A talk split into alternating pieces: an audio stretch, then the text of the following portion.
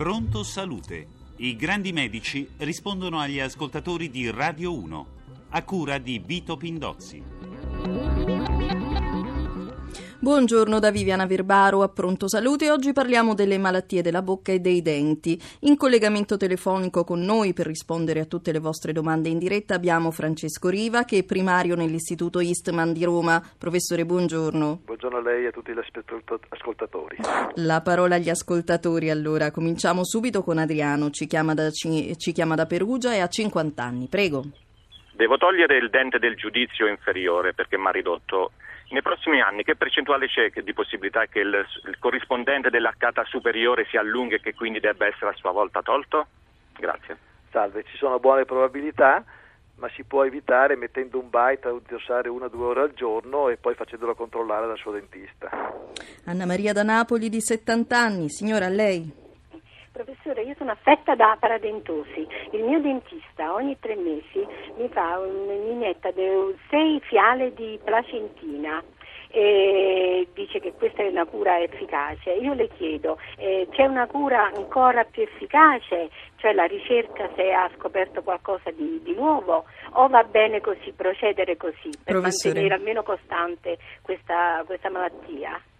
Certo, eh, buongiorno. Eh, trattamenti paradontali oggi hanno raggiunto anche dei nuovi livelli. Le tendenze sono quelle di intervenire chirurgicamente con il curettage eh, ogni sei mesi e con l'igiene eh, professionale. Eh, la placentina veniva utilizzata in passato, io direi di utilizzare altre metodiche. Angelina da Frosinone ci ha chiamato per il compagno che ha 32 anni. Dice che ha presenza di patina bianca in bocca al risveglio. Qual è la causa? Le domanda. Il fumo? Sicuramente il fumo è una delle cause, l'importante è che questa patina scompaia con l'asportazione e con la pulizia. Se la patina rimane deve essere vista da un dentista perché una, potrebbe essere una lesione. Ascoltiamo il signor Mariano, ci chiama da Roma, ha 81 anni, prego. Eh, dunque, io sono, mi hanno fatto adesso, mh, mm, dovevo fare la dentiera, mi hanno detto che non è possibile perché c'è c'è, una, c'è un rischio di emorragia. Io sono stato già in ospedale e non me l'hanno fatto l'intervento perché c'erano delle radici e quindi mi hanno detto che c'era il rischio di emorragia. E io adesso sto con i denti che devo fare? Non posso mangiare, non posso masticare proprio. Che può fare il signor Mariano, professore? Mariano sicuramente approfittare di una struttura pubblica, se lei vuole, visto che abita a Roma, può venire all'ospedale Eastman, chiedere una visita con me ed essere trattato per le estrazioni eh, dopo averlo visitato. Francesco da Enna di 32 anni le domanda quali infezioni sessualmente trasmissibili interessano la bocca? Beh, sicuramente tutte le malattie sessuali si trasmettono per eh, atto sessuale e sicuramente anche attraverso la bocca. L'HIV è un po' meno frequente, però bisogna fare assolutamente attenzione. Mario dalla provincia di Treviso ha 67 anni, prego, in onda. io mi sveglio la notte con la bocca tutta secca, asciutta, la lingua, il palato, tutto secco. E per riavere la, eh, la saliva devo sempre massaggiare la lingua, masticare, fare... Da cosa può dipendere? e può essere sicuramente anche dall'alimentazione, non so se lei fuma eh, o beve alcol, eh, in questa età spesso si ha questo problema, quindi si suggerisce di eh, bere molto e poi vedere i farmaci se lei ne assume, che sicuramente sono causa di questa patologia. Laura da Bologna ha chiamato per la figlia che ha 4 anni e ha il vizio di succhiarsi due dita per calmarsi e addormentarsi. Quali le conseguenze le domanda di questo vizio e come fare per eliminarlo? A 4 anni è difficile usare metodi coercitivi bisogna un pochino stare attenti, attenzione che questa abitudine viziata scompaia quando cominciano a uscire i denti permanenti. È possibile anche mettere delle lacche sulle dita per fare non succhiare, però io penso che in questo momento si può solo aspettare. Adriana da Latina di 62 anni, prego. Eh, vorrei sapere per, perché non ho, ho la saliva in bocca, ho fatto una serie di accertamenti, ma non è risultato nulla.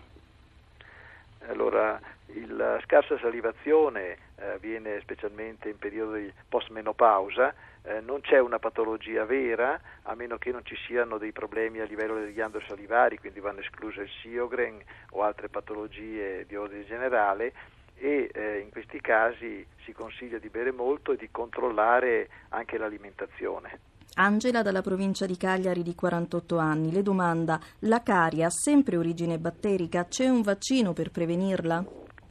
Sicuramente la carie avviene per la fermentazione dei batteri, sul vaccino si sta lavorando, eh, sulla prevenzione l'unica possibilità è quella di un'igiene corretta.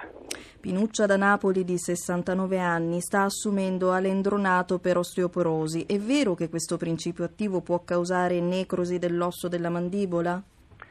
Eh, I bisosfonati sono dei farmaci utilizzati per l'osteoporosi, eh, ci sono stati dei casi descritti in letteratura di osteonecrosi dopo estrazione dentale, mai spontanea. Eh, bisosfonati dati per via orale quasi raramente hanno dato queste complicanze, però si consiglia eh, di fare una profilassi antibiotica prima dell'estrazione dei denti o prima di un trattamento parodontale profondo. Ascoltiamo insieme la domanda di Mimmo, chiama da Pescara a 70 anni, prego. Mimmo in linea? Signor Mimmo dice che di avere una patina gialla sul dorso della lingua, di che cosa si può trattare? Sicuramente tutte le colorazioni del cavorale vanno visitate attentamente e si può consigliare di farlo visitare da uno stomatologo. Se una lesione non scompare entro 15 giorni va assolutamente visitata. Bruna di Trento di 86 anni è una fumatrice alla lingua arrossata con dei tagli. C'è un collegamento con il fumo, quale cura le può consigliare? Fumo e l'alcol sono sicuramente la causa di tutte queste lesioni, quindi già basterebbe bandire queste due abitudini viziate. In linea abbiamo Daniela, chiama dalla provincia di Genova e ha 63 anni. Signora. A metà aprile, durante la devitalizzazione di un dente, si è generato un grosso enfisema sottocutaneo. Il dentista ha interrotto il lavoro e mi ha detto di aspettare. Questo gonfiore ha mascherato un ascesso che non è stato curato per otto giorni alla fine il dente ha dovuto essere estratto. Ora io ho sempre la guancia ancora gonfia e anche la gengiva. Tre settimane fa sentivo col dito qualcosa di duro, tipo una scheggia nella gengiva. Due dentisti, non il mio perché non ero a Genova, uno mi ha detto di lasciarla questa scheggia anche se si muove perché non succede niente. Un altro invece mi ha detto che assolutamente va tolta perché non guarirà mai più questo stato infiammatorio. Lei che ne pensa, professore? Allora, prima ha fatto una diagnosi, una diagnosi clinica con l'ispezione, eventualmente una lastra, anche un endorale. Se si è incerti a questo punto bisogna fare un attacco per vedere se realmente questa lesione esiste e di quale quantità è. Anna da Catanzaro, di 69 anni, dice: Ho la sensazione di sabbia nella bocca, sulla lingua e tra i denti. Di cosa si tratta? A chi devo rivolgermi? Ah, deve rivolgersi o al dentista o al dermatologo eh, queste lesioni, eh, queste sensazioni sono molto frequenti in pazienti che hanno scarsa salivazione e quindi c'è proprio la sensazione di avere della sabbia. Bisogna escludere però che non ci siano dei calcoli e quindi la frammentazione di questi calcoli può dare questa specie certo. di renella in bocca. Nirina di 50 anni da Cuneo, a lei signora? Eh, fra le cause eh, che possono determinare questi disturbi, quanto incidono l'alimentazione e le tensioni psicologiche che alterano eventualmente l'impostazione e i movimenti della bocca? Grazie. Beh, l'alimentazione è sicuramente un principio cardine nella prevenzione delle malattie, tanto più nel cavorale un'alimentazione non corretta, quindi assunzione di alcol o cibi piccanti sicuramente dà dei problemi. Pina da Matera, 66 anni, prego. Professore, ho sempre la bocca secca che non ho saliva e, e, mi fa male, cosa posso fare? Professore, un consiglio. Il consiglio è quello di bere molto, capire che farmaci lei assume, molto spesso dei farmaci determinano una scarsa salivazione, capire se lei soffre di malattie sistemiche, quindi escludere il diabete. Se avesse tutte queste cose le consiglio di bere molto e evitare i cibi piccanti. Giulio da Milano di 60 anni le domanda quali sono le cautele nell'uso dello spazzolino, anche di quello elettrico?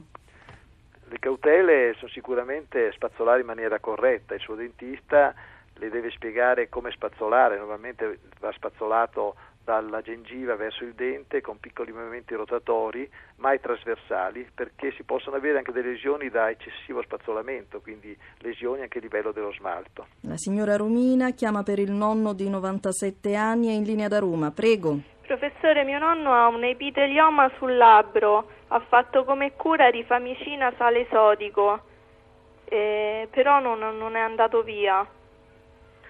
Cosa Beh. voleva sapere Romina? Eh, gli hanno detto se, che doveva essere operato, non so se c'è una cura o deve essere operato per forza. Professore, che dice? Sicuramente il paziente va visto, chirurgo che l'ha consigliato di farsi operare ha consigliato questo tipo di intervento va fatto. Se lei vuole sempre fare un consulto presso il mio ospedale Vista a Roma, sicuramente non può essere lasciato lì e curato solo con dei farmaci.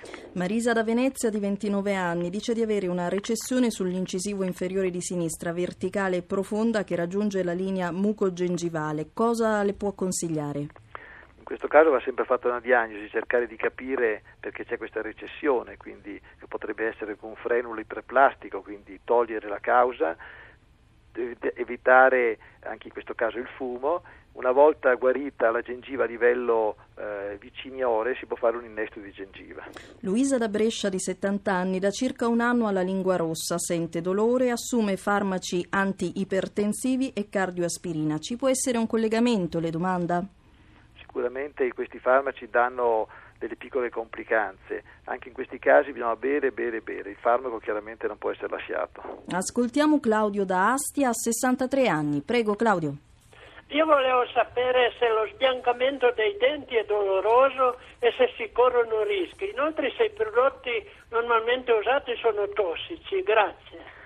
Lo sbiancamento è una pratica ormai abitudinaria eh, deve essere fatto solo se un paziente lo richiede dal punto di vista estetico, massimo una volta all'anno, bisogna vedere se c'è delle carie colletto perché a quel punto ci potrebbe essere un aumento della sensibilità, quello consiglio di farlo in uno studio sotto l'attenta vigilanza del medico. Ascoltiamo Giorgio, chiama da Roma a 62 anni, prego. Buongiorno. Certo, volevo sapere di questa nuova tecnica per l'ispessimento dell'osso, dell'arcata dentale, per, gli, per impianti fissi, di nuovo materiale sintetico, ovviamente è molto meno invasivo e ci sono tempi molto inferiori. Professore, diciamo. e, se siamo in... e se lo fate anche voi, visto che io sono a Roma. Siamo in chiusura. Sicuramente gli innesti d'osso vanno fatti dove è necessario, dopo aver fatto un attacco va controllata la, la, consistenza dell'osso. Ci sono dei biomateriali che sicuramente sono più facili da usare.